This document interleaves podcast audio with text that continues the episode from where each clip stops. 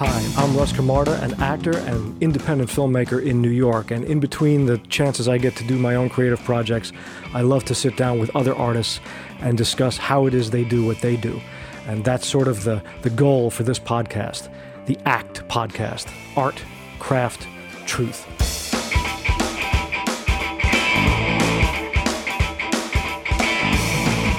This time around, we have a conversation with actor and independent filmmaker Stefano De Frey. As an actor, Stefano is a graduate of the Neighborhood Playhouse, which is a famous acting program in New York. Um, as a as an actor, he's worked with the likes of uh, directors like Ang Lee. Uh, as an independent filmmaker, his work is screened at the Cannes Film Festival. He's been seen on MSNBC and uh, an amazing young talent. Uh, I got the chance to work with him as an actor and had him as my director for a film, um, and his insights into the craft are quite fascinating. So let's take a listen to Stefano De Frey. I'm uh, and thanks I'm, to I'm lining buddy. in. Yeah, yeah, yeah. Thanks to, To Ed, Ed. for helping us Ed, out. I thank you so appreciate much, Ed. All right. Our ASMR NPR. That's right. All right. All right. So as as I as I um, uh, described to you, my hope with this whole program is to talk to artists about how it is they do what they do, the actual nuts and bolts of their craft. The, the, the name of the show is Art, Craft, Truth. So it's art from the ether and crafted by the craftsman into revealing truth for their audience, whatever that particular art or craft is. So you started out as an actor, right? First. Yep. And then went into Filmmaking. theater and filmmaking eventually down the road. So first of all, first off, you're uh, you're you're born in Canada, right? Yeah. So, uh, uh, born in Canada, lived in uh, Italy for a little bit of time. How how long were you? Uh, five. And uh, so, and my parents were born there. So, uh, uh, pa- Italian passports, Canadian passports, Mm-hmm. and became an American in 2015. Really? Yeah. That's awesome. So you you how what was the process like Well, to become an American? very few for i mean very few can withstand the process of even being an artist so becoming an, an, a citizen an american citizen as an artist is crazy challenging like it's like because they're you're not uh, considered in a pool of engineers or people in computer science in, in a field that is really you know Okay. important but um important to the american government Exactly. Right, yeah Right. You're not Uh, essential. yeah, it. yeah, yeah. But uh, when I worked on when I got out of school, I did an uh, I did a, a, a casting for Avy Kaufman, and I was able to get uh, a role in Taking Woodstock. And Taking Woodstock at the time, Ang Lee, right? Right. Ang Lee. And he had just won an Oscar for Brokeback Mountain. Right, right, right. And so that helped. Just pull that cord. Sure. Yeah, you choke Yeah. at yourself there. You just swing Yeah. that around the other side of your head or pull it close. Yeah, I think I don't want to see you like kill yourself there. There you go. That's cool. There you go. You got some. Does this look better? Yeah, you look good. Yeah, Yeah. So, um, yeah, pretty, feel pretty Yeah, you're feeling good. Yeah. Yeah. So, um, So, so, that- that- let me back up for a second. You, when you said you got out of school, you went to school. Didn't you go to the neighborhood playhouse? I did. Yeah. So, so, so I've been living in New York for for a long, like 14 years, and I moved to New York. I was uh, 20, uh, 21, and uh, 21 went to went to the neighborhood playhouse. Uh, two years acting program, but before then I had been at other theater schools too. So I had been to schools in Canada, and I studied theater for for mm, like m- many, many, many years. In fact, speaking about nuts and bolts, I hadn't actually learned any acting until I, at least I felt, I fell in love with the Meisner technique and fell in love with like with with. Did you choose that for a? Re- did you choose Meisner in the neighborhood playhouse for a reason? You know, I, or- I was at the Ryerson Theater School, which was a really big school in, in Toronto, and it was run by Perry Schneiderman, who was with the National Theatre School of Canada. And most countries have national theatre schools, unlike the United States. It's a big sort of a request that Peter Sellars and Kevin Spacey tried to do for many generations. Different people have tried to pick it up to try to do a national theatre school in, in the United States, but Right, but it yeah. always always sort of failed. It did.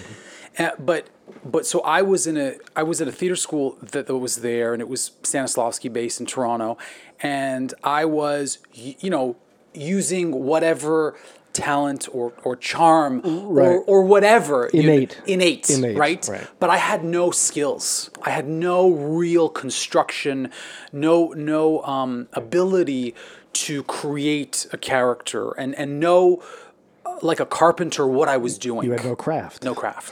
Zero. Right. Zero craft. right.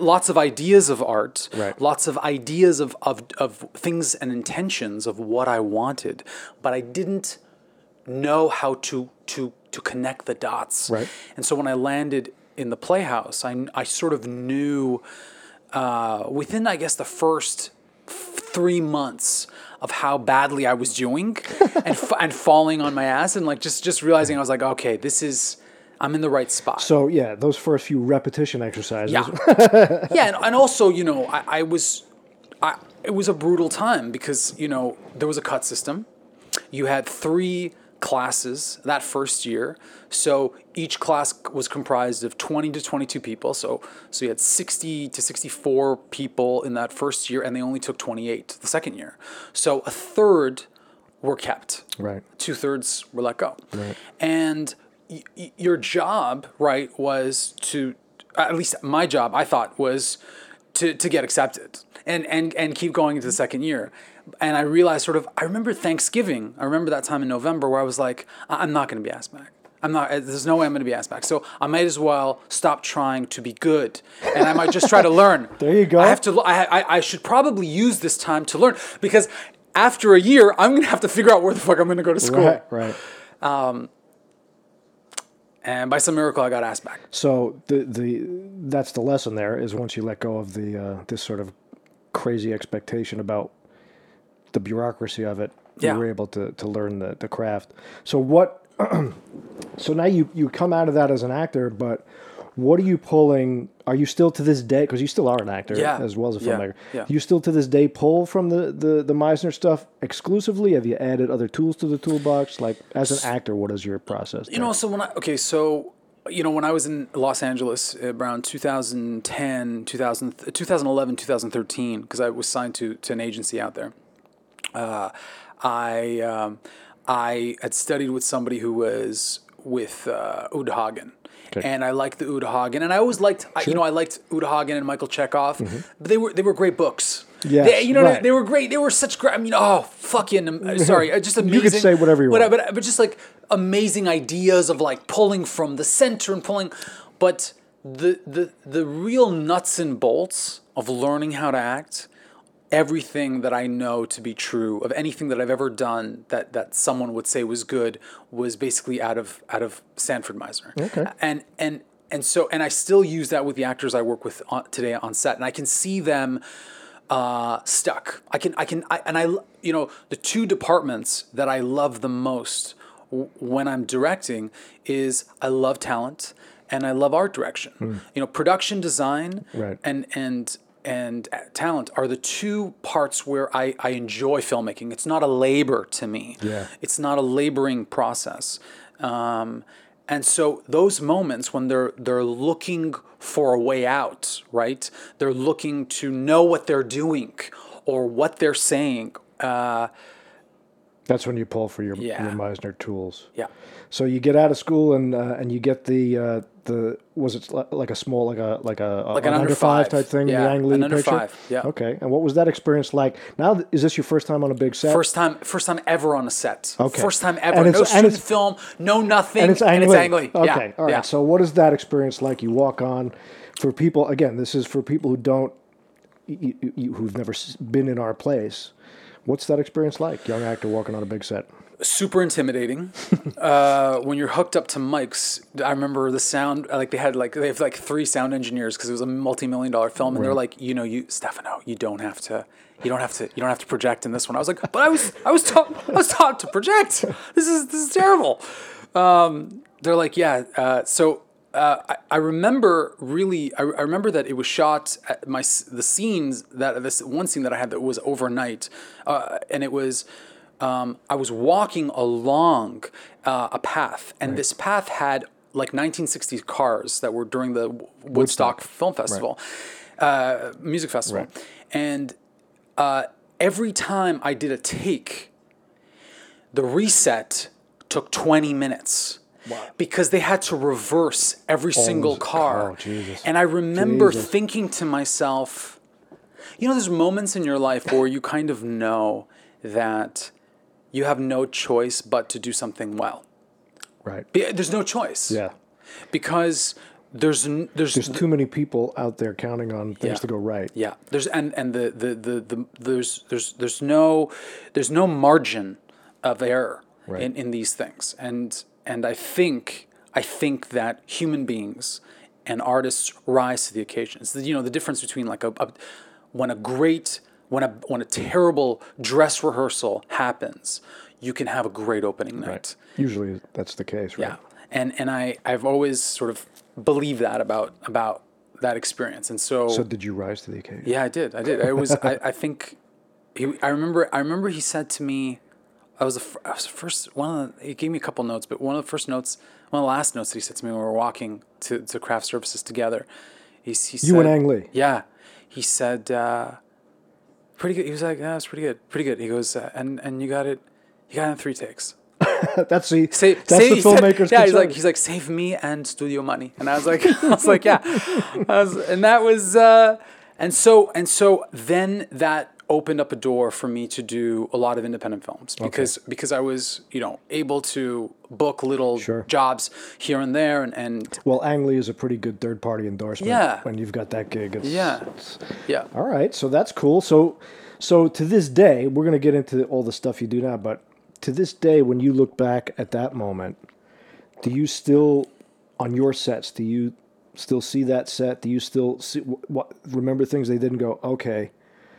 You know, because that I mean, you got tremendous amounts of extras, tremendous amounts of, of, of money on the line. Does does that ring into your work now that you're doing it? Now that you're the guy making the call? Yeah, because because because uh, you you don't have the you don't have the vocabulary to articulate the function of ads of assistant directors.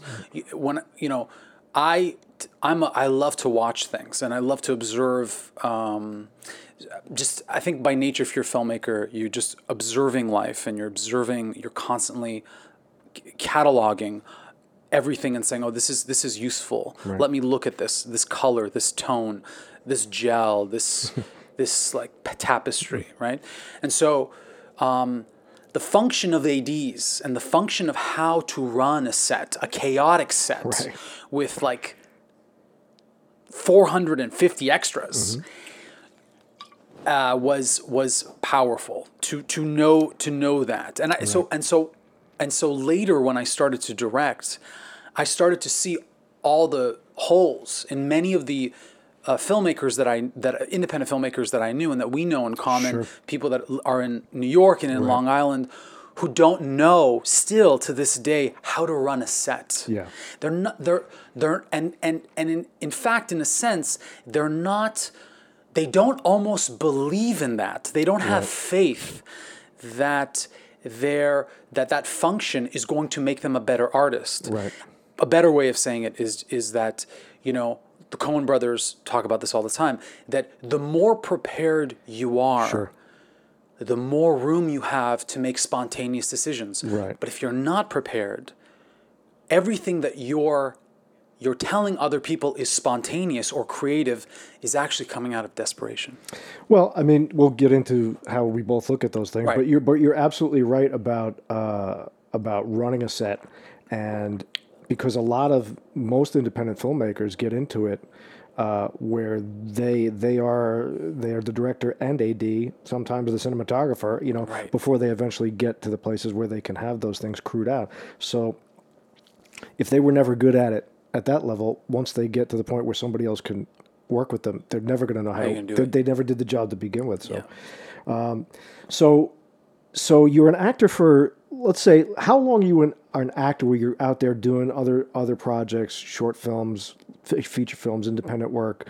Uh, how long are you that guy until you step into do it and to be a, a director and do you step in as a director right away or are you kind of just part of a set where you're you're maybe you're an AD or did you just jump right in as a producer director It's a, it's a great question. So during during the time of um, So let's say let's say being a professional actor Right. for six years, Okay. and then six six years, and then and then getting sick. I remember Getting sick I had- physically or physically. I remember getting really really f- sick. I, I had um, I had uh, I had terrible ter- I couldn't figure out what what was going on. I had terrible arthritis. I had arthritis in my spine and my wrists and my hands, and I I was really no you know I went to multiple doctors and and um, and I didn't know what I had, and I had all this time on my hands to uh, to to be at a hospital. And during that time, I would take classes at SVA. And so when I took those classes at SVA, this would be after the School time, of Visual Arts. School of Visual. So School of Visual Arts, East Twenty Third Street, Right. New York City. absolutely. Two years after you and I had met, Okay. because you and I had met in 2014. That's right. I was trying to think of what year it was, but yeah, it was 2014. We did that film together. Right. So you and I meet in 2014. You're already cast in that movie Right. as the lead, as the, as the lead. Actually, pro- you were with the- already cast. Well, oh, I That's what they told me. Well, I, I, I heard it's, I, it's possible. It's It's, possible. it's totally possible. Yeah, but I, but you know, we met through the long process of auditions. Yeah. Yeah, because I That was a that was a open total call. open call. Yeah. And and and we ended up getting Right. right these roles. know.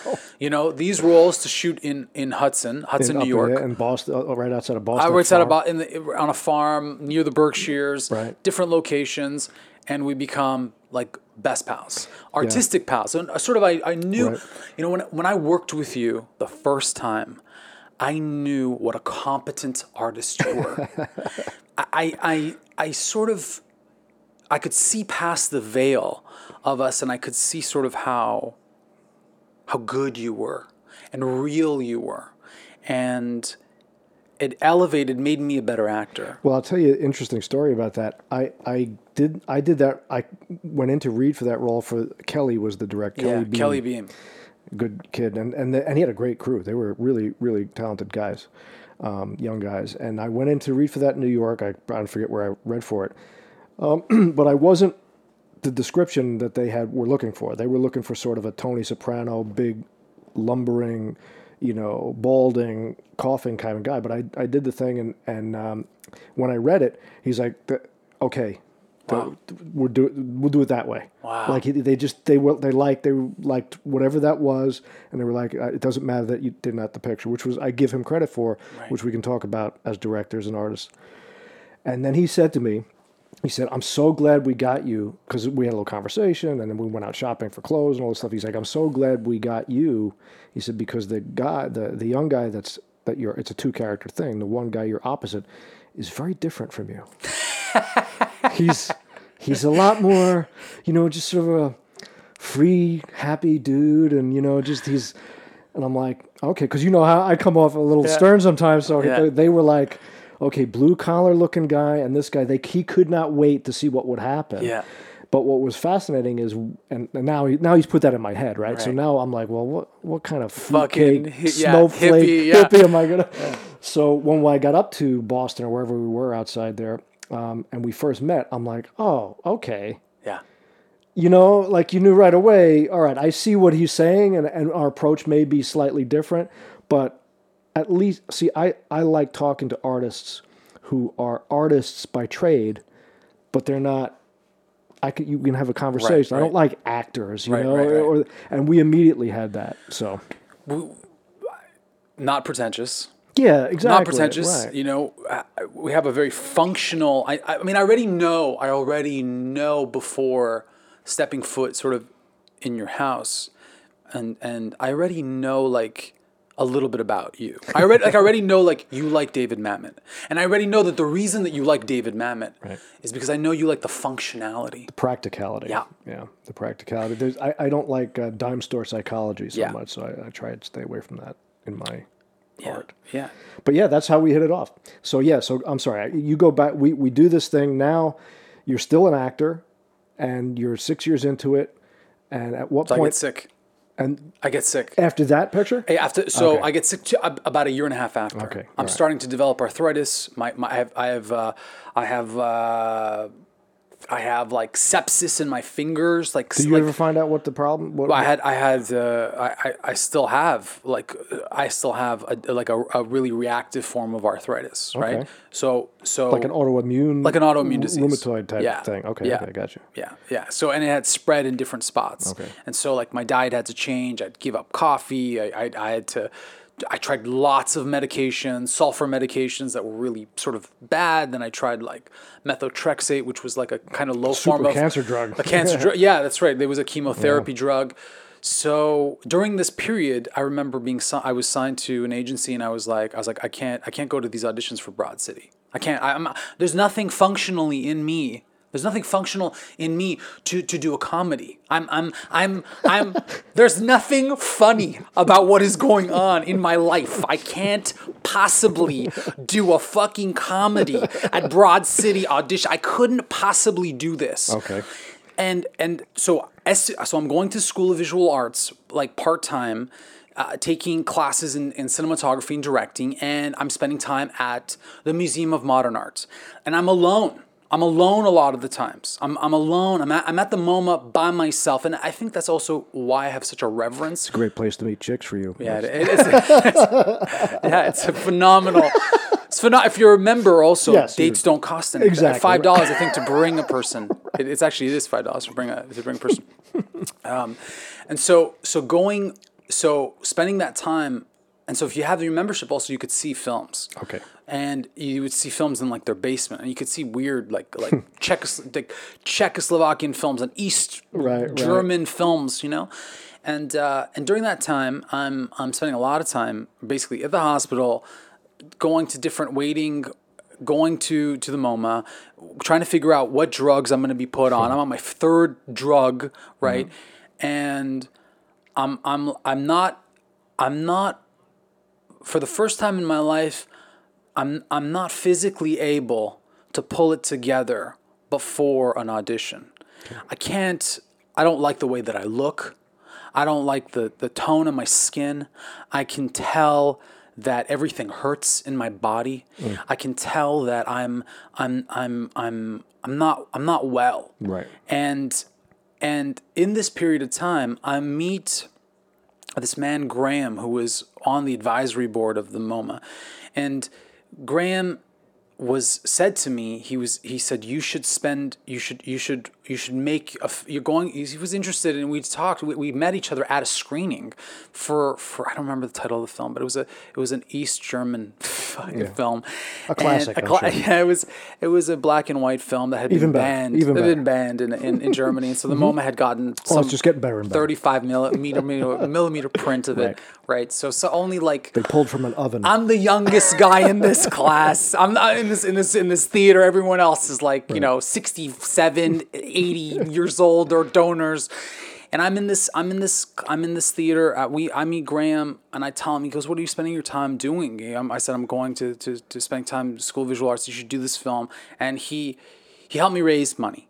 He helped me raise money and and uh, oh, there's the beauty. yeah. Money. Yeah, and and that that became So yeah. he helped you raise money for a project of his? No, for my, for a project. So you had something in mind you Yeah. wanted to do as a filmmaker, right at that, from just hanging out and, and getting through your sickness and taking these, you started to go, okay, I have something I want to do. Were you a writer before that? I'd always written as a kid. My, Oh, my, okay. my, my parents, my mother, my mother and my father always thought that I was going to be a writer. Did you, They were shocked, shocked when I went to theater school. so shocked. a screenwriter though? Well, I, I mean, I, I was in all the like like English lit classes that were that were like like elective classes and you know girlfriends that I had in college that were very literary and you know read Oscar Wilde and W. H. Auden, you know, and and so some of that rubbed off. But I also I, I I was in my an elective. I was in a lot of poetry classes, and I, I was fascinated by by like real like inter- weird weird stuff like who was the poet laureate of the year and what were they writing and and um and so So what was the project? What was the first story that you decide I'm going to turn this into a film? What is this thing that we're talking about? I, I knew very quickly a few things. The first thing that I knew was I knew the last scene of the film.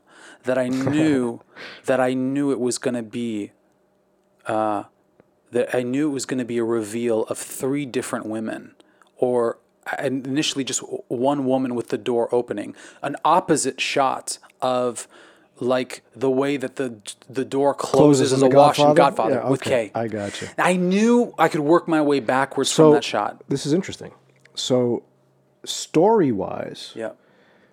all you have is a visual in your head, Yeah. and you built a story from this. You kind of uh, uh, uh, reverse engineered this story out of visuals in your head. Correct. That's interesting. Yeah, and and I and I, I think because I was in a place where I didn't want to be seen, I made sure that the protagonists were women, and I made sure I was one of the three women, and then I also to add to that, uh, I also also also didn't want to rely on being an actor. Right.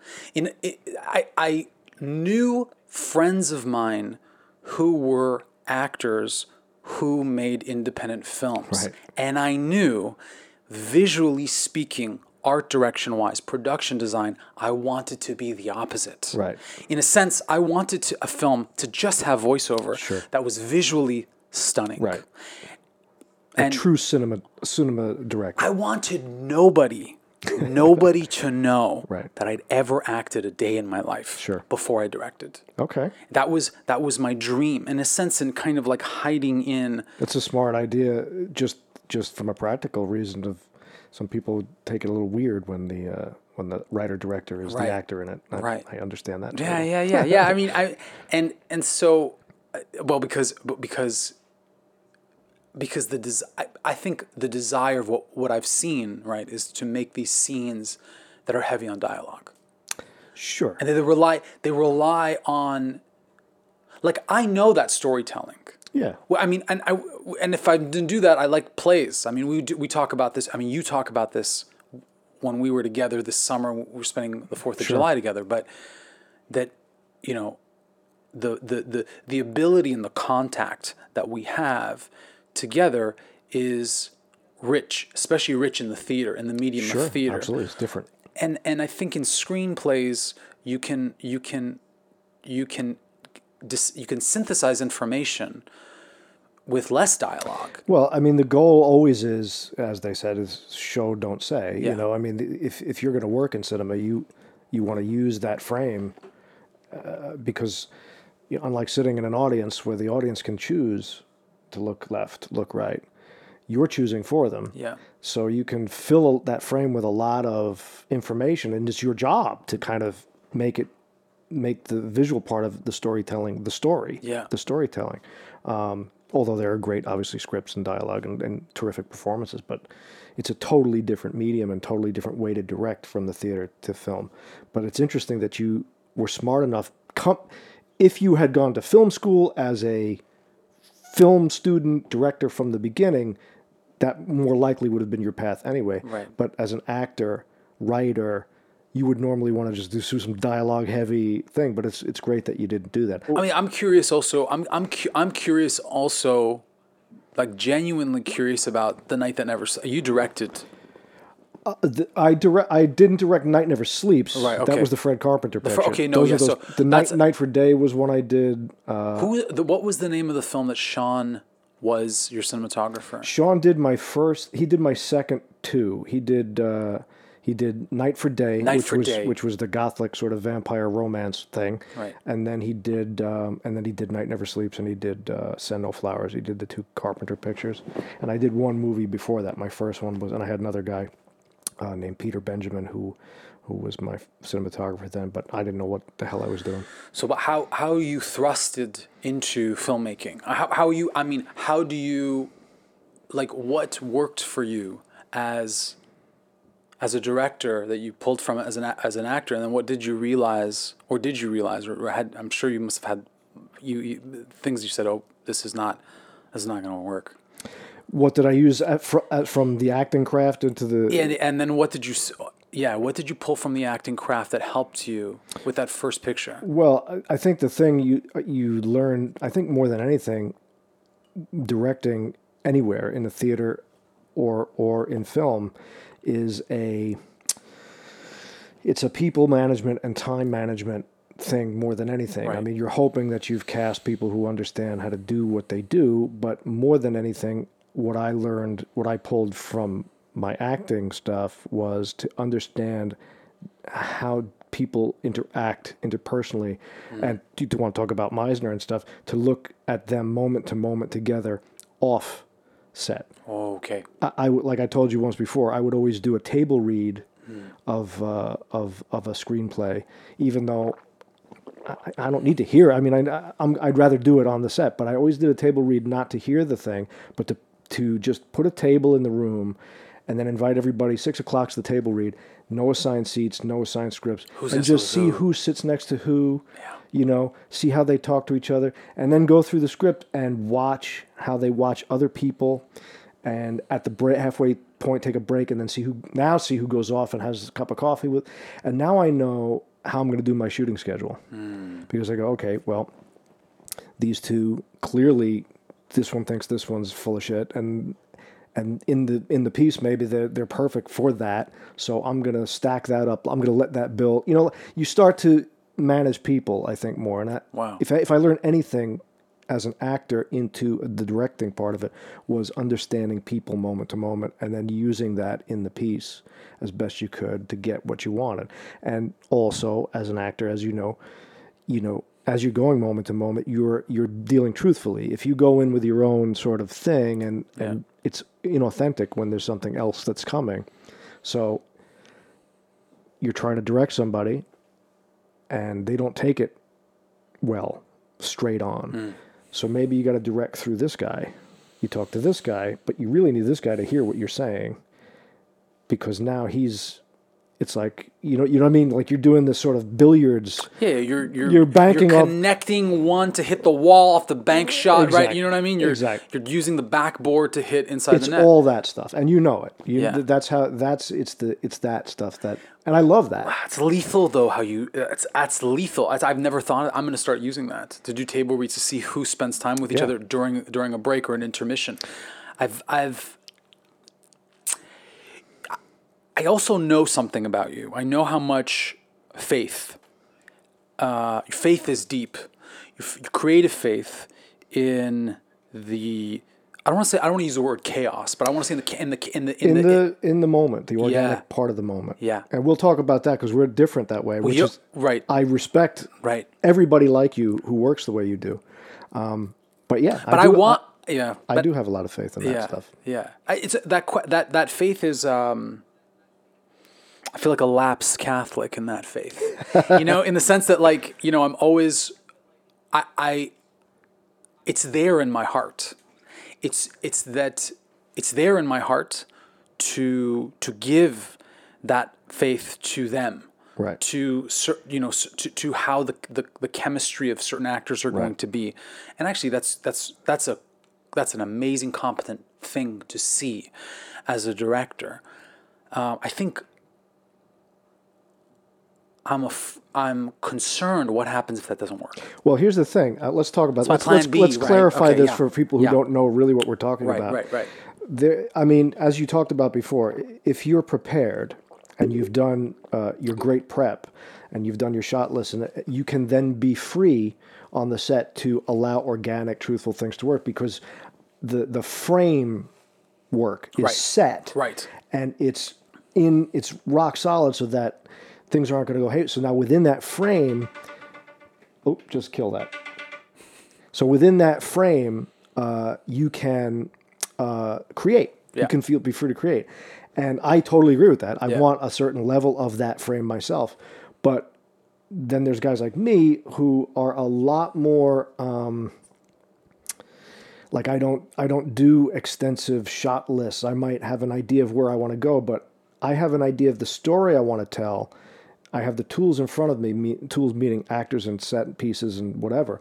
But I walk into a situation and I'm much more comfortable allowing whatever that situation is to dictate how it is I'm going to set up that shot. How Yeah. and I think that comes from the theater stuff of you know, yeah, rehearse. Absolutely get your rehearsal in. But once you get on stage, if I knock over the glasses, the audience saw that. If I don't deal with that, That's real. That's real life. You can't pretend. You can't pretend the, that didn't there's happen. water spilled all over your shoe. Right. As a as a so to trans- transpose that into Right. filmmaking, I take it kind of to a retarded degree, you know, if I can say that word, like a ridiculous degree, where it's like I'm so backwards in my preparation that I allow whatever is there to be whatever it is, and that's fine for me. I'm comfortable there, and whatever springs out of it, uh, and I think that also is a function of not having money. Right. Like never, you know, li- li- literally just not having the ability. If I had all the resources, Yeah. maybe I would be much more available to be like, just set get this the way I want it. But I'm very, I, I get real. Uh, I don't like the word vision. I don't. I, I get very uncomfortable with. allergic. Yeah, Allergic. I get allergic to this sort of control of the director. But as I said, there are people, artists I work with all the time. Why do you love Cassavetes? I, I'm sure. I'm sure. I, I'm I do sure- like Cassavetes. Yeah. Uh, again, but Yeah. I love Kubrick. Right. Now, there's a guy. Whoa. I mean, you want to talk about Control freak. Control freak. but could I ever work on that set? Well, yeah, I guess if you paid me, but I would I would lose my mind. But so you fall somewhere in between those two things. Yeah, I, I so my reverence for Cassavetes and my reverence for guerrilla documentary filmmaking Okay. is deep. But there is so much that I'm curious about in relationship to color Right. in relationship to aesthetics, Right. in relationship to how that affects my mood and love Mm-hmm. and the way that we see each other, that I need that. Yeah. Because I'm dying for that. I'm dying to I'm I'm just I'm dying to visually be you know, it- it's I almost I almost say it I almost say it in this way that like when I go when I spend a lot of time at the MoMA, I don't like artwork that has a lot of context written next to the artwork Right to tell you what it is. so that the artist is spending X amount of time, let's say 30%, to explain a piece that viscerally I don't understand. Mm-hmm. And that the majority of, of people don't understand. In my opinion, you failed. right. And I want to use that barometer for myself. Right. I want to visually be able to give you as much information. No liner notes. Yes, I don't want any liner notes. Right.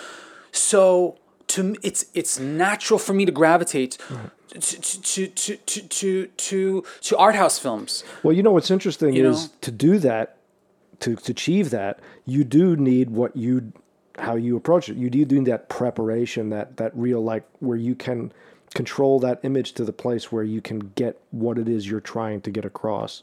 Um, the interesting uh, uh, halfway point of that is somebody like a like a Terrence Malick Right. who will do that, but it'll take him 12 hours to get the organic Shooting butterfly. trees, that, yeah. He's I like mean, shooting trees, so- the 360 rotations. So of- he's not going to Yeah. set up the butterfly Yeah, to fly yeah. in, but he'll wait all day till he Yeah. gets it. So, so there is a place where we meet in the middle somewhere. I think. Well, we, oh, I mean, we're here.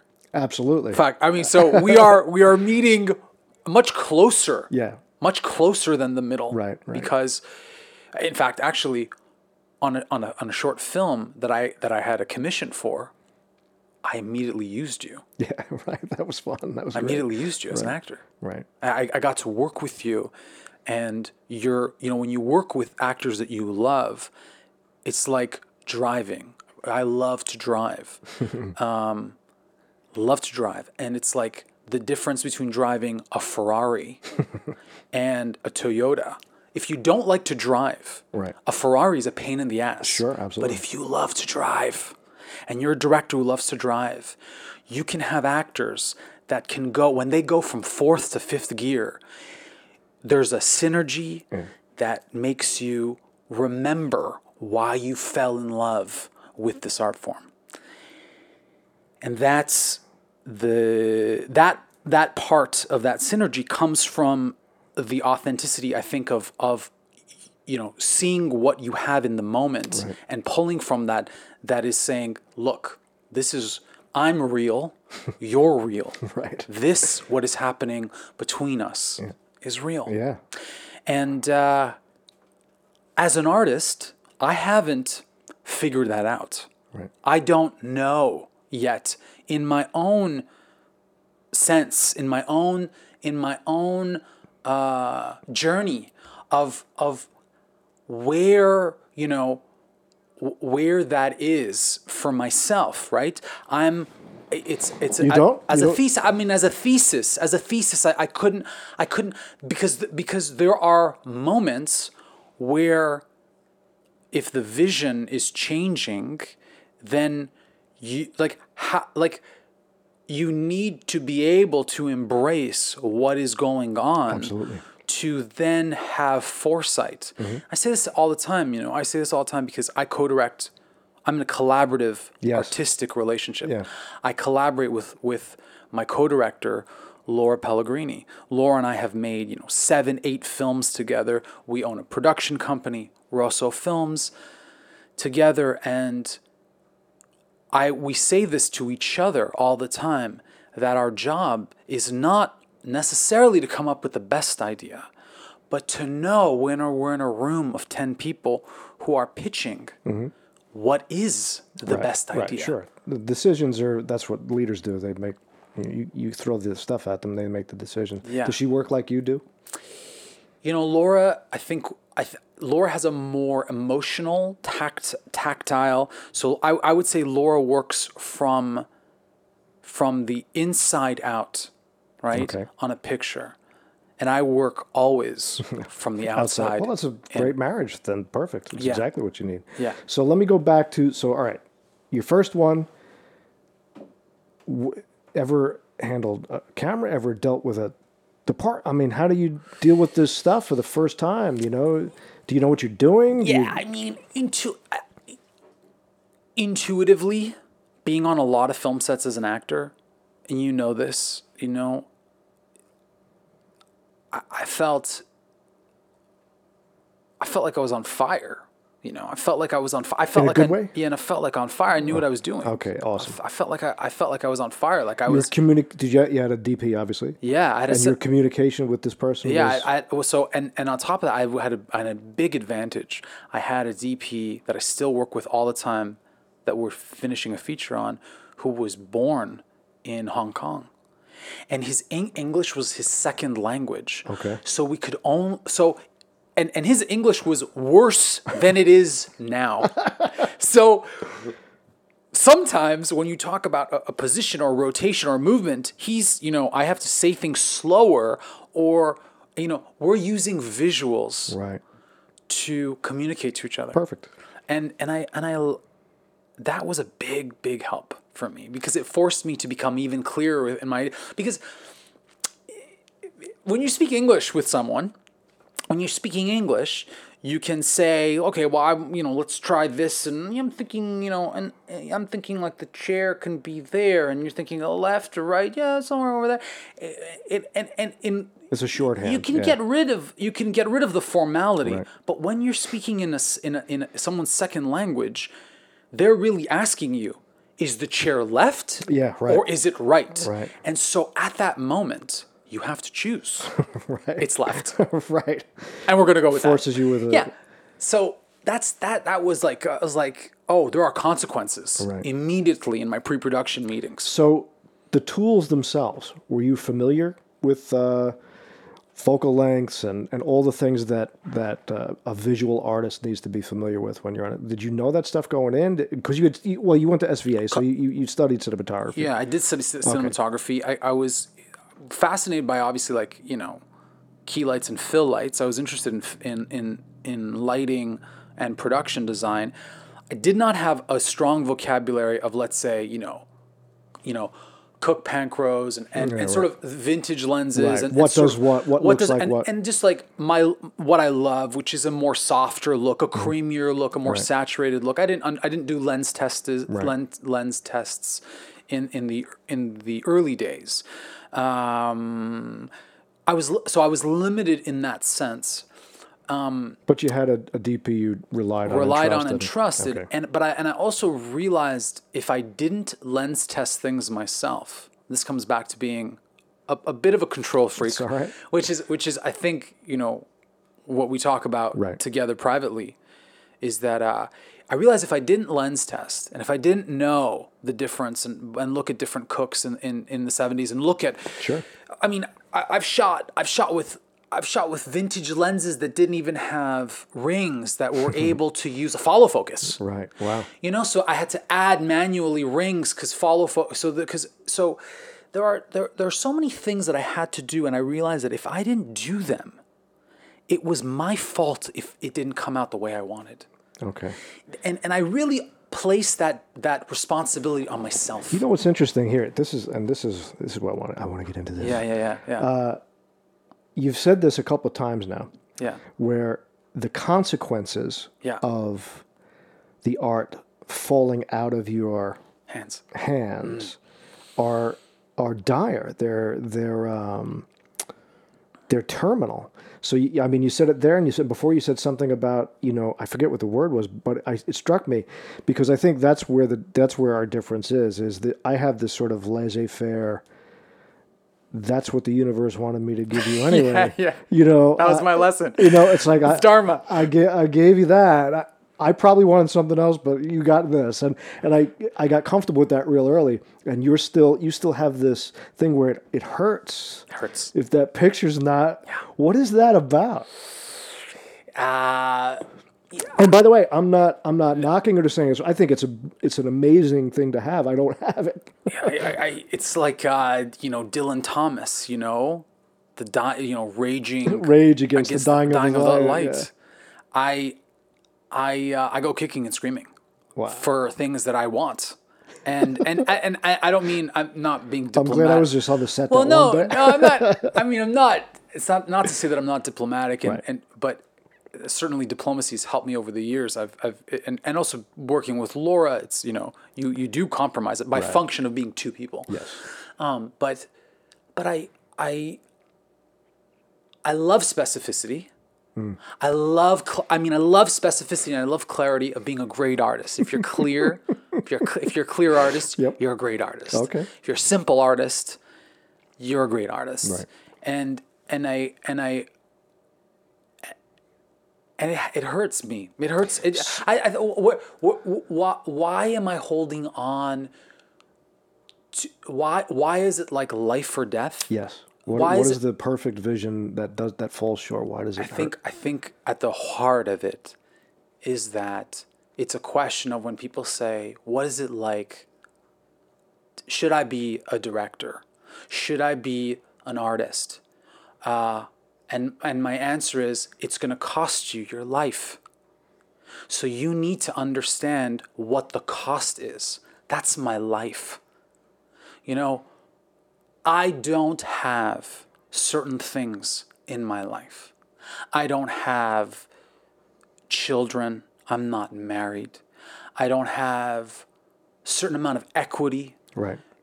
I have a production company that has had more revenue than let's say in the past 7 years, but we had years where we were running massive Right. deficits.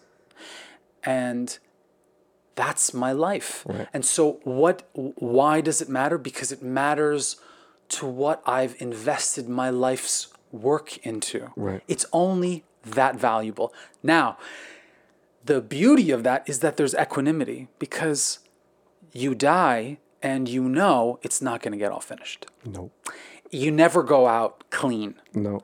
And, but I need to know that I tried Right. My best. Yeah, that's that's the interesting thing about artists who come from those two different heads is, I don't like the word perfectionist, but I've worked with I've, I've plenty of people who I work with who are specific and and and have that that intensity of clarity and specificity and the striving towards that thing, and. Uh, and like I said, I am so far the other way, probably to my own detriment.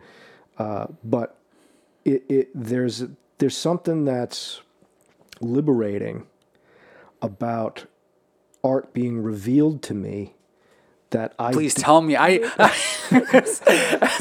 I'm gonna. This is. I'm. I'm making a mental note of. I need. I'm like. I like. I need this liberation. Now, like liberate. Like yeah. No. No. It is. It's maybe it's just I'm lazy. I don't Yeah. know. That could be it too. But but there is a liberating uh, factor of I have a story I need to tell, whether it's as an actor or a director, film, theater, wherever it is, and I and I and I and I want to keep that on track. And my job as the director is to keep keep everybody back on. If they go off the story, that's not where we want to go. But that's about as specific as I'm going to get. I'm going to keep you on the story we want to tell. But once I get into that and I set the scene and I set the place and I and I get the kind of vibe that's going, um, I allow whatever's happening to inform me more than what I want it to be. And I and I originally did it intentionally, where I would force myself to let go of this. But now I'm to the point where I just I just you could say I don't care, but I I, do, I don't I don't have that. And what happens is things happen. It's like um, it's like do you approach the piece of granite with an idea, or do you or you chip away and it reveals itself to you? Hmm. That's kind of and and there's a it's it's like I get a you know what it is? It's all we're doing this for is pleasure and fun and, and, and some sort of satisfaction. So my pleasure is this like, oh look at that. Oh, I didn't see that come. You know, there's a it's like a surprise. Mm-hmm. And there's a revelation in it. So the liberating thing of not carrying this this intense weight. And the other thing I realized early is that no matter how perfect I ever think I ever got it, 10 people out of 15 are going to go, well, that sucked. Or you, nah, I see what you were trying to do, but you know what you could have done. And it's like, well, if you know that it's never, ever going to get 100 out of 100, then why kill yourself? And then in that moment, you free yourself to this thing that reveals itself that you wouldn't have seen. I, some things I would never have done or seen and that's fun it becomes fun so it's not just liberating there's like this surprise factor there's this thing that i see my whole belief is that art kind of just is in the ether and the craft as i've said my my analogy all the time is art is the poetry craft is the poem. And the more you try and uh, the right word the wrong word you'll yeah you want to get you want to hone it as best you can but at some point you got to let it go like a child and let it grow and go off to school and do its own life and you can't you can't hang on to it anymore. And i tend to do that a lot sooner than someone like you would but there's it's fun for me it's liberating to let the kid go off and bang his knee you know in a way that i wouldn't never have let him do that's the, that's kind of the picture I get in my head is that I never would have seen that. I never would have done that if I was so rigid on it. And I'm free. I'm free. And look what happened. And then whatever's recorded, whether it's on film or whether it's on the stage, especially on the stage, but in the medium of film, it's recorded forever. But I, okay, that's what it was at that moment in that slice of time. And I can go back and look at it later and go, I should have done this and I should have done that. Do it the next time. That's what it was there. And that's beautiful. Yeah. It's beautiful because it, it that's it. That's all it was. So there's something really thrilling to me about that. But I can totally understand wanting to have what's in here out there in a in a very clear and specific way because you're afraid of those liner notes where it's like, are, are people going to get it? Are they going to feel what I'm feeling? So you want to be specific. So I get that. We're we're like I said, we're at, at uh, distant ends, but we this the thing is the same. the process is going to the only you know what I would add is just that for me the process of me paying attention mm. is going to happen anyway. Right. So that liberation by being s- super intentional, super specific. Right. I'm I'm going to have to to look because it's not done in one stroke. Right. So I have to embrace the chaos of what is going to occur and the, the, the, the process of it and the unknown. Yeah. Uh, I mean, you do it as an actor. Yeah, yeah, and, and yeah. You have no choice. For I mean, sure, for, you're you're you're you're you're you're bound. It's, But at the same time, it's complicit. if there's a flame that's supposed to shoot up on the stage over there, you're not just willy nilly walking around not paying attention to your blocking specifically. Right. So there's a marriage of the two things. Yeah. But I tend to, I just feel better. Yeah, yeah, I yeah, just- yeah. I just no, feel better. I, I mean, I mean the the look, resources is one thing. That's yeah. okay, so so let's be honest, Yeah, right? no resources is one thing.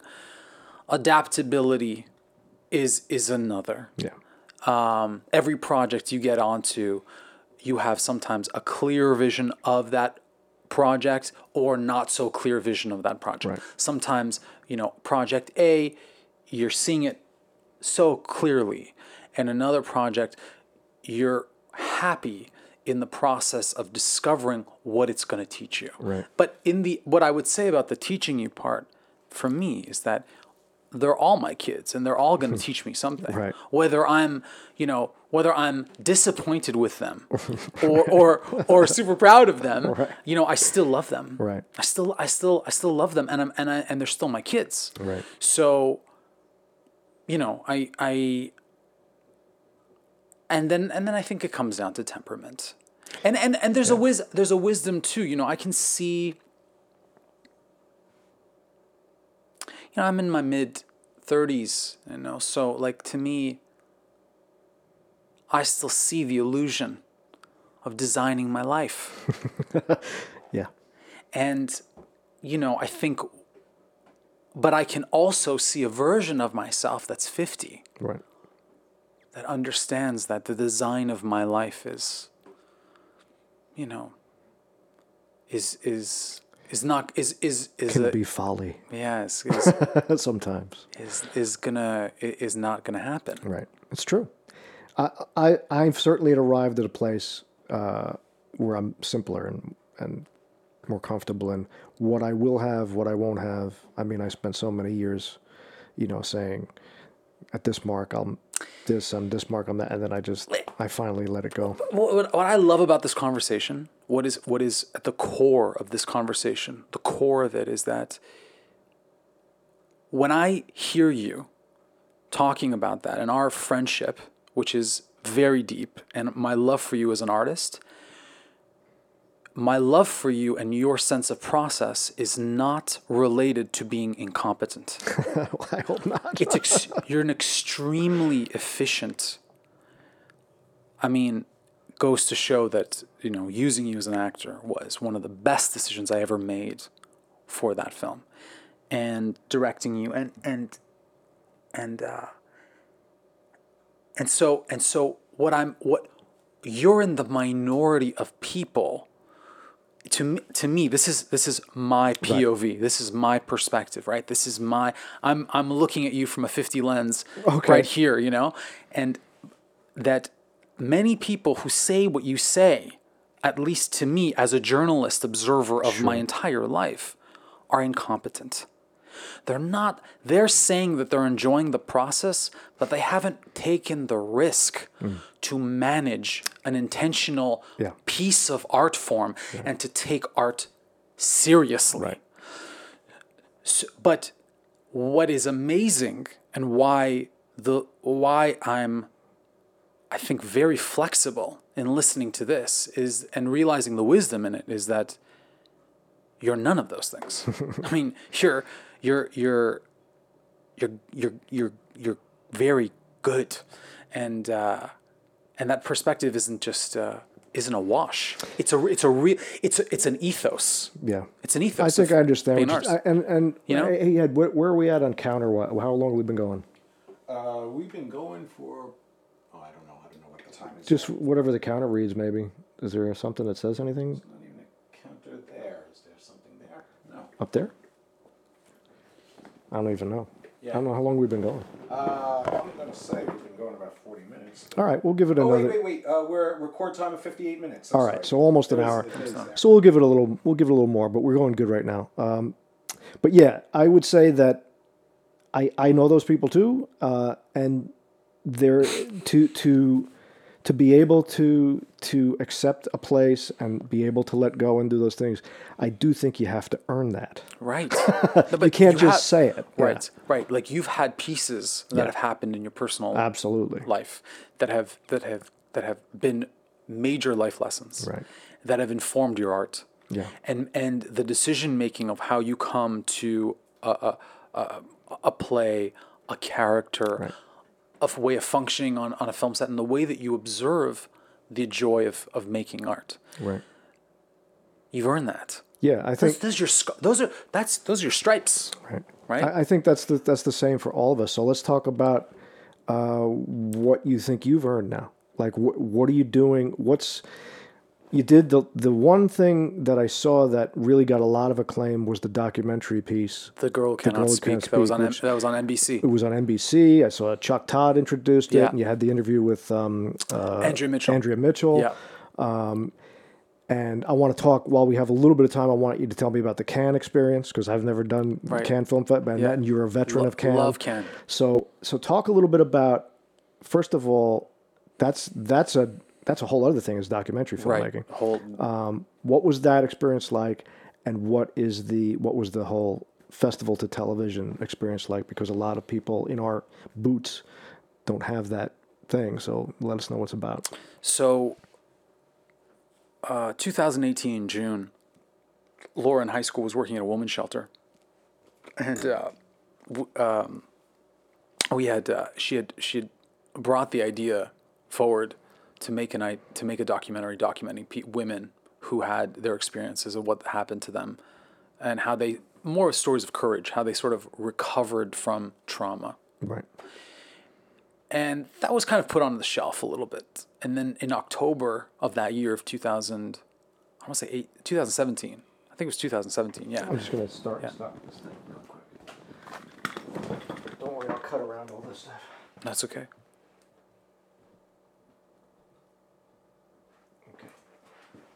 And we're still recording here. Right? Beautiful. All right. So 2018. So, t- so 2017 Right. in October, the Weinstein s- like the, the right. scandal The blows Me up. Too stuff the Me Too movement blows up, blows up, and and and uh, we contacted people from that women that women's shelter. One one in Lenox Hill in New York City, and then one in Westchester, and then. But what we fa- we probably sourced about forty stories, mm. which were brutal to listen to, and then you know, talking about process, that's my out for like documentary filmmaking. Right. For me, I've done two docs, and documentary filmmaking to me is is like unlike the way I, I approach and look at narrative filmmaking. Right. Oh my God! I mean, you're always surprised. You're always looking at what you're doing. Absolutely. It's always revealing itself to you. I had no idea that the girl who cannot speak—I mean, if anybody did a Google search of me, they wouldn't find the Ang Lee. They wouldn't mm-hmm. find, you know, what they would find. is that, all yeah. they would find on Google is like an interview, two MSNBC interviews, and then another interview on like an ABC, like an, a, a show like Law and Crime, Right. where I was brought in as a as a as a guest to to deliberate on a, on a sexual abuse tri- trial, which is so interesting. Yeah. On on Kellen Winslow, the second uh, rape case, um, talking about victim experiences and as a filmmaker experience of, of taking that in. Look, I I kind of knew personality wise that I could I I I, I knew that that I I I it's an atomic bomb that you're sitting on, Right. right? That's in front of you. Yeah. It's an atomic. First of all, it's an atomic bomb being a man. Yeah, Who now. are you? What should you do? Right. What can you do? Right. What are you allowed to say? What are you allowed? You know, what what you know? I filtered through all these kind of processes with Laura. Right. When we thought many months, should we do this documentary? Is it worthwhile? It takes a long time and a lot of uh, thoughtful thoughtfulness to to realize this is a good documentary to do. It's not a time that I screened The Girl Who Cannot Speak where people don't come up to me crying Yeah. and share with me really personal stories that they that they say that they haven't told their kids. Right.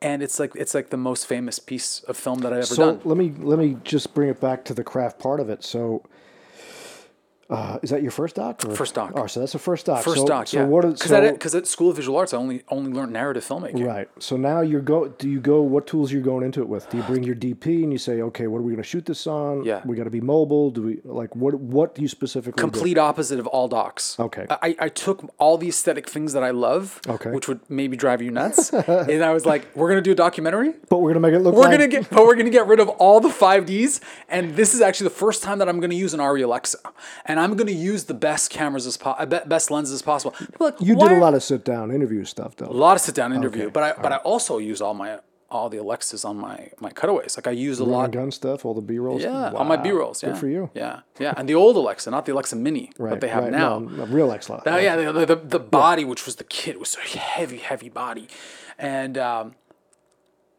you know, so people say to me, you know, so I could I could defend it by saying, so I would defend it by saying, I wanted them, the women, Right.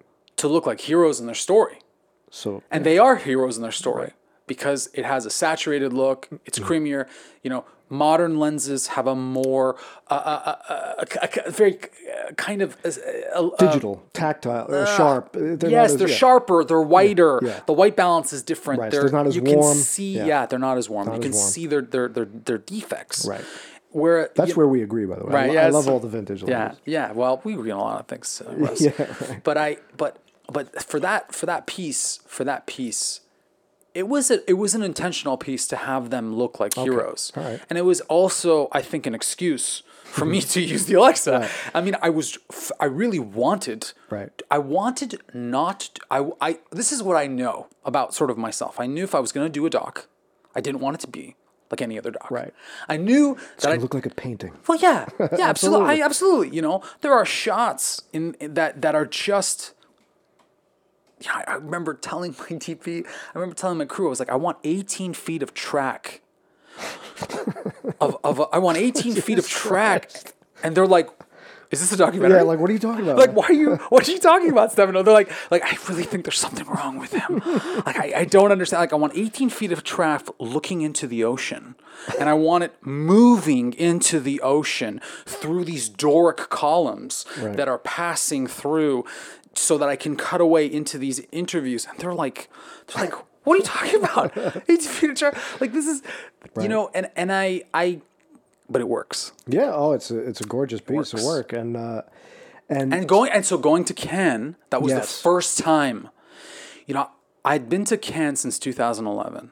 I always never, just going to the parties. never, I never got into the parties. Okay. All right. I had a pass that was uh, like a short film pass that I never, I was, I was never on any guest lists or parties, and I was, it took me, and I always desperately wanted.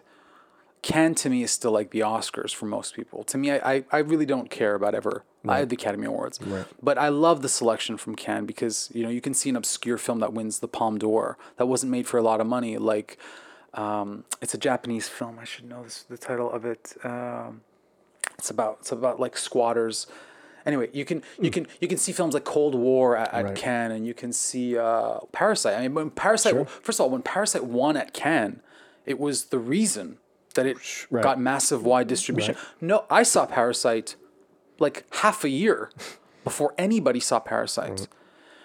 Film, it's such a filmmaker place too. People are cutting. Lynne Ramsay still cutting. You know, you were never really here.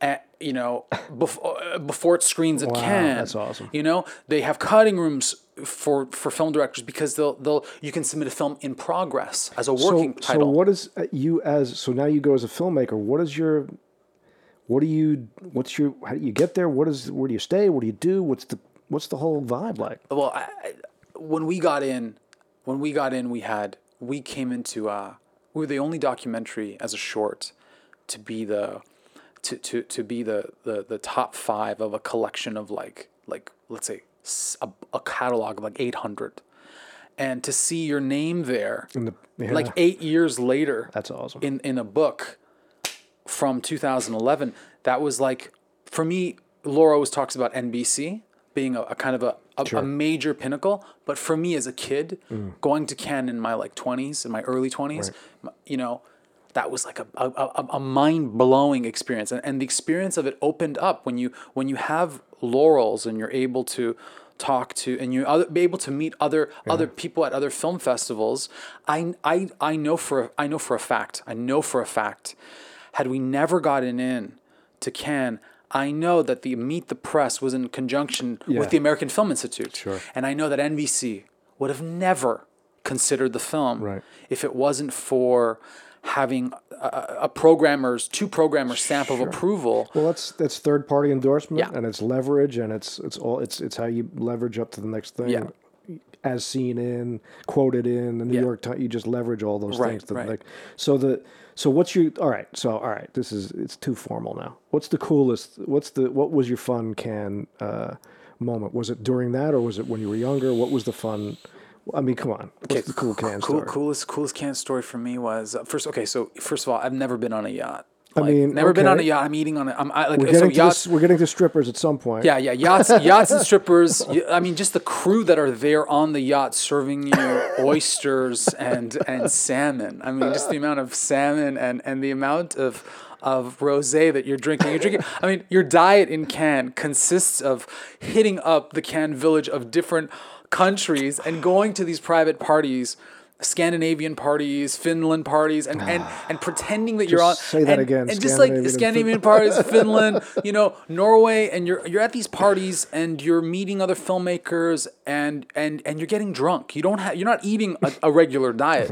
It consists of you know Nespresso coffee, San Pellegrino, rosé, rosé, rosé. Movies, rosé. You know, you sleep five hours a night. You have to go to the parties because because so many distributors, sales agents Yeah, right. are at the parties. Um, you're wearing a tuxedo to to premieres to go see Parasite, Right. to go see Terrence Malick's film Right, A. Hidden Life, which was a Cannes. Uh, and then the coolest thing that happened was one of the programmers who was a Canadian programmer. His name is Danny Lennon. Amazing guy, works for Vans, but also works for Telefilm Canada. He had programmed us as his top 15 films to see at Cannes Wow. was a girl who cannot speak. He comes to me. We're walking. Danny had never accepted my Facebook friend request since 2011. In 2018, he accepts it. He comes up to me. I he never fucking paid any attention to me. He says to me, uh, "You did a really good film there." He says, "There's a lunch happening tomorrow with Denis Villeneuve, Oh no. who's on the jury that year. Wow. You should come." Yeah, you should come, Stefano. You I should got come to spend time. with Denis Villeneuve. With Denis oh, Villeneuve. wow, that's awesome. That's awesome. What's that experience? What's the you talking shop? Like you're a Yeah. filmmaker at Cannes? Did- so I asked him- I so Blade Runner 2049 must have been in. 20, yeah, yeah. Blade Yeah. Runner 2049 had had Blade Runner 2040. I'm not. Yeah, it had just come out. It had just come out, Just right, it had yeah. just come out. He hadn't. I don't know if he'd started. He was in pre-production for Dune, Right, sure. and uh, and You just shoot. he was super tired, obviously, because he had to see every film on that was in competition like like twice, and they give him these these. Uh, he's seeing it with everybody, and then he was also seeing it privately to review things. What we talked first of all, we talked about being Canadian, Okay, growing right, up in right, the same right, right, part of Canada in Quebec. Okay. Okay, both being able to speak French, and we talked about a mutual uh, mentor that he had, who was a documentary filmmaker. Right. Yeah, that's how he. That's where he came from. Right, right, right. And so, and so I I remember talking to him at this luncheon, and asking him, you know, are you ever going to go back? And he said, I promised, I promised him before he passed away that I would make a documentary film, a Canadian documentary film. Right. And um, and yeah, we talked shop. He talked to me about how frustrating it was with the studio system that. Um, when he was preparing for Dune, that when he's using digital composites, that they want to see all the camera movements on a computer ahead of time. Right. All pre-visualized. So like, and, so like, okay, you're you're looking. We're looking at like you know using what you have in the moment. They're looking at Adobe digital software, or they're like, okay, this is uh, page 14 in the script. Right. Yeah, this is three eighths. Show us, and then digitally composite it. Right. Where this? Where is your light source? Wow. Where is the characters? We're gonna give you all the tools, and if we don't like this, this is not gonna work. So it's like First of all, I don't. And by the way, I know that I in this conversation, the past hour that we've had, where I look like I'm the I I'm I know we've you've taken the position of being. Sort of the hippie, and I'm and I'm I'm more I'm I'm a little bit more of, of of of the Yes. you know more of the- Funny how that worked Yeah, out. the dad. And you got your shoes off. Yeah, I got my shoes off. Yeah, yeah. But but uh, I don't like to storyboard. Yeah. I don't like it. Yeah. I don't like to storyboard very much. Um, I, I wouldn't say that publicly, you know. I mean, now we're saying, but I, you know, so I, there's some people who really love storyboarding. Not only do you have to like storyboarding, you have to spend hours upon hours with a team Yeah. of software people Wow. digitally compositing. Well, I mean, the massive amount the investment. investment. Investment. It's like you know going in, there's just no way I'm going to make this picture without that. But I guess I'd have to get. I guess if you're going to pay me, I'll. You, You would do it. I would do it. It would no do it. And he's, you know, Denis Villeneuve's a great director because he's, fantastic he's the heart in a massive machine. Yeah. At the end of the day, the machine has to have a ghost. Yeah, The machine has to have a heart. absolutely. And for a guy to make Sicario, Enemy, Yeah, Uh, Arrival. a- I mean, Arrival is so poetic. Yeah, beautiful picture. Such a poetic and movie. a tough story to tell that way. It really, you know, uh, Alec Baldwin once called it uh, like you're a ship captain on you know a massive uh, aircraft Mm. Like you're not captaining the the you know the orca from Jaws. Yeah, you yeah, know? yeah. You're just this little guy on a bridge and this massive thing that you're trying to steer into this thing. It's Takes like, 30 minutes to just, Just a move it turn, a yeah, turn. right. Just a little section. I don't know. I don't know. I guess I wouldn't turn anything down, but it would be such a mind blowing experience to have to do that. 2021 if Denis Villeneuve comes you got to have dinner uh, we got to have a luncheon with him you got to we're going to I've I've been Why do they I've been telling it? I've why been do they have to have it in May? I know. Because that I, I gotta make. I gotta Weddings. I gotta pay my bills. Yeah. But man, I would have gone. That was that was my biggest regret is not going to Cannes with you, man. We'll, I'll make that There's a lot of time left you know, There we're is a both, lot of time. we're both single and You're not kidding. lot Damn it. there's a lot of There's- I I, should be in France there's right a lot now. of, there's a, there's a lot of time I mean you know when, when people I got the hair, the like the old kind of cool old fox yeah look now. yeah yeah yeah with in a tuxedo you clean Oh, up I'd be Clooney. right Forget it, absolutely absolutely you know I mean I I've taken I like being the dad taking crews so what I do Oh, so you could take me under your wing? Yeah Oh yeah. I love that. Oh yeah. That's one of the things I love about being a director too. I, I like that part of myself. I grew up with a very kind of both of us talked about our dads. You know, Right. dad, your father was in the in in in, in the, World War II. Yeah, that's right. Yeah. and I I grew up uh, strong alpha males, and my grandfather just passed away. Yes. he would have. Well, he would have been 102. 102, which is he would have been uh, about my dad's age if my dad Yeah. had lived. That's Ni- they're by the same age. 1918.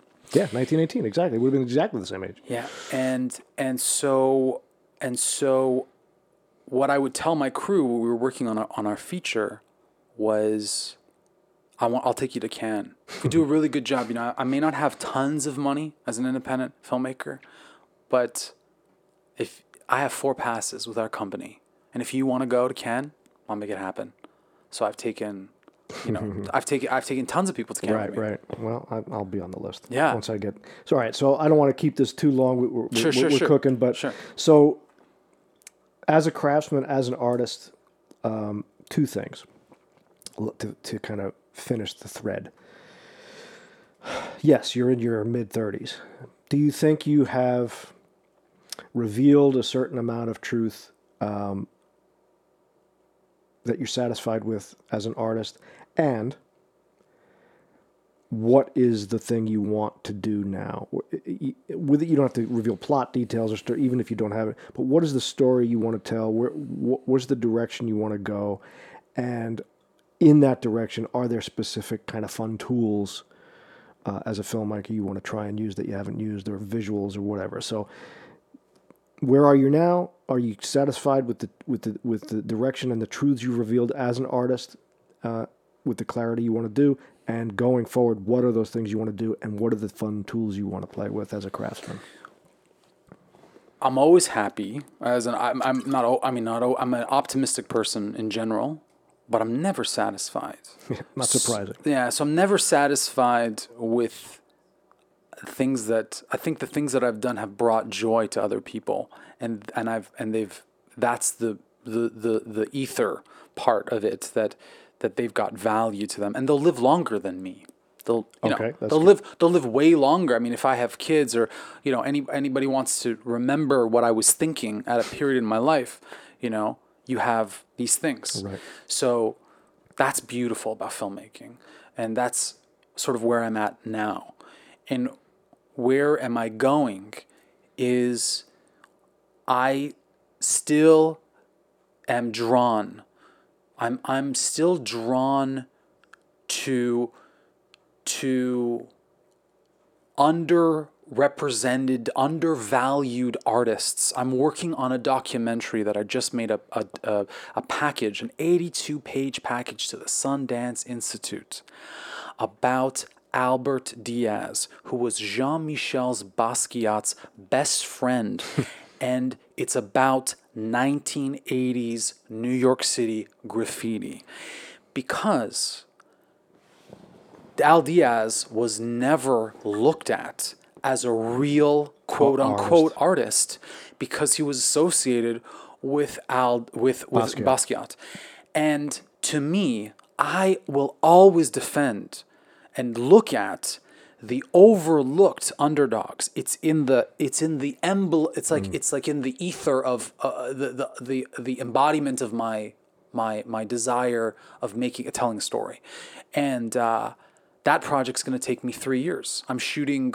I got one day to shoot. I got a few days to shoot. Maybe in October. This, This is a documentary. it's a documentary. right. Yeah, feature documentary.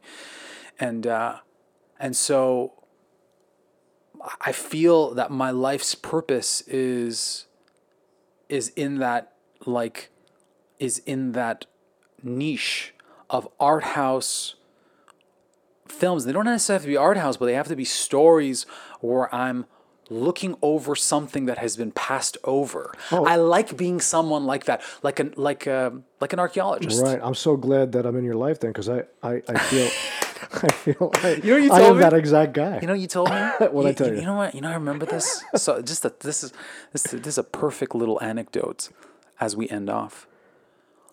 You said, "I'm so glad that you hired me for this project. Some people had forgotten that I was still working." So many did. the moment that's the first thing you said to me we were in a on the second floor of a house Right. That, that you helped me get through a colleague of yours a friend a close friend of yours. And uh, and I, I remember that. I remember the the intensity and the honesty that, that in your eyes when you said that to me. And and i was like i can i can be that I can be that person. I can captain that type of ship. I can I can um, I can understand that. And then and then turn it into something. Great, because I'll take Better. a, I'll take a cabin on Yeah, that yeah, yeah. on that on that on that cruiser. I have no problem with that. Yeah. All right. So and and is there anything um, visually, narratively you, that you uh, that you want to do? You know, uh, aside from the documentary stuff. I mean, what is there you're looking to do picture wise? Fascinated by fa- fa- fascinated by uh, there's a there's a there's a Chilean director that I've become blown away and fascinated by using the aspects of fire and color together in a a Chilean film I saw on Mubi.com. The film is called Ema, E M A. The director is Pablo Larraín. Pablo Larraín uh, did a film Jackie that was produced by uh, Darren Aronofsky, right, with uh, Natalie Portman, and uh, and so I'm I'm I'm interested in his in his films that uh, have have aspects to to st- staying away from handheld, staying away staying away as much as I can, as much as possible from set and having set pieces that are very observational where you don't know whether the where like I want to start using technology not for the for the sake of seeing special effects but for the dare I say it deceptive qualities Right. it's my love of a technician like David Fincher Right, right. how never using com- never all the blood being composite blood. Yeah. So if you look at a girl with dragon tattoo, Yeah, yeah. right, and and Daniel Craig is is is having his his resets. all the blood that is coming out in his reaction, there's no blood. Mm. Every sing- it's composite blood, and so for me, I that's an area as a director where I have to stretch to learn how to use technology to help the story and the filmmaking and the aesthetic quality where it stays has this lush art house look and has no uh, lingering scent of uh, of of technology. Right, right. You're a magician. You want to hide, you want to do the trick, and we don't know how you did it. Yeah. Well, that's awesome. Yeah. Well, Stefano, my friend, I appreciate you taking the time to uh, have this conversation with me. Um, I hope that we revealed some uh, some truth out of our art and craft, and uh, and uh, like I said, I can't wait to work with you again. I, I hope uh, as as actors, as filmmakers, wherever we end up on a stage somewhere, I don't really care. In in a, in a party on a yacht is fine with me too. So uh, wherever we can do it, I am totally cool to do that. Thanks for having me, Russ. Thanks, man.